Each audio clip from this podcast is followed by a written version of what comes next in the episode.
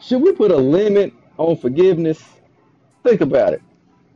The Bible teaches us to forgive 70 times 7. It also teaches that our sins are forgiven as far as the east is from the west. So God is constantly forgiving us. He doesn't put a limit on it. He don't expect us to put a limit on it. He says, "Forgive, so I will forgive you." We don't, but what we do is we put a limit on forgiveness.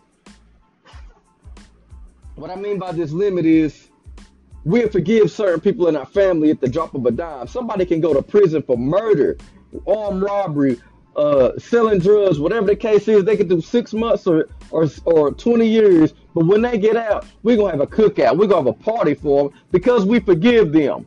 We're not worried about what they done. We're just glad the fact that they out so they can start over. We forgive them.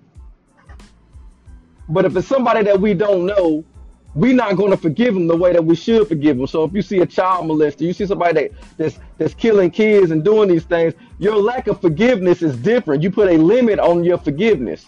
Now I know I'm kind of way out left field, but the Bible teaches us to forgive everybody. I truly believe that there's a pe- there are people in this world that have done some horrendous things because the devil had a on their on their mind and they truly repented and they feel bad for their situation. And the reason why they can't overcome is because a lot of us will not forgive.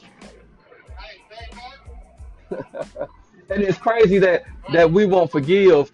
Um, we put a limit on our forgiveness. We expect our parents to forgive us every time we mess up.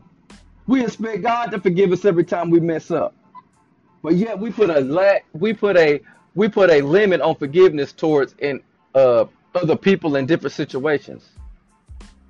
Sometimes if somebody just talk bad to you or or steal some money from you or or lie to you, you like I'm washing my hands with them. I'm done with them. You you refuse to forgive them. And every time you get around that person, you act different, you talk different, you get a bad attitude. That's what not forgiving does to you.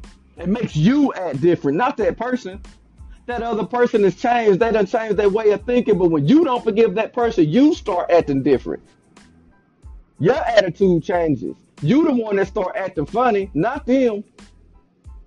So why do we put a limit on forgiveness? We shouldn't. There is no limit on forgiveness. That's why Jesus teaches us to forgive, forgive, and love, and love because forgiveness is for you, it's not for the other person. You the one that act different when you don't forgive. You the one that get uncomfortable when you ain't forgave somebody and they come around you, not that person. So let's practice on forgiving and loving each other. I know you don't like Donald Trump. I know you don't like President. Uh, you don't like Obama. I know you don't like uh, uh, whoever these people are that you just don't like. I know you don't like them, but forgive them anyway.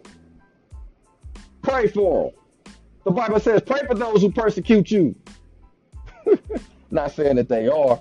I'm just saying there's no limit to forgiveness. And the reason you acting funny towards some people, the reason why certain uh, topics get on your nerves, and certain topics make you act out of character, and certain topics that you, certain things that you just can't talk about, is because of the lack of forgiveness in your heart. You have a limit on your forgiveness. There's no limit towards forgiveness.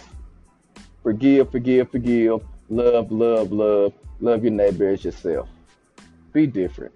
The world just needs more love. The world just needs more forgiveness.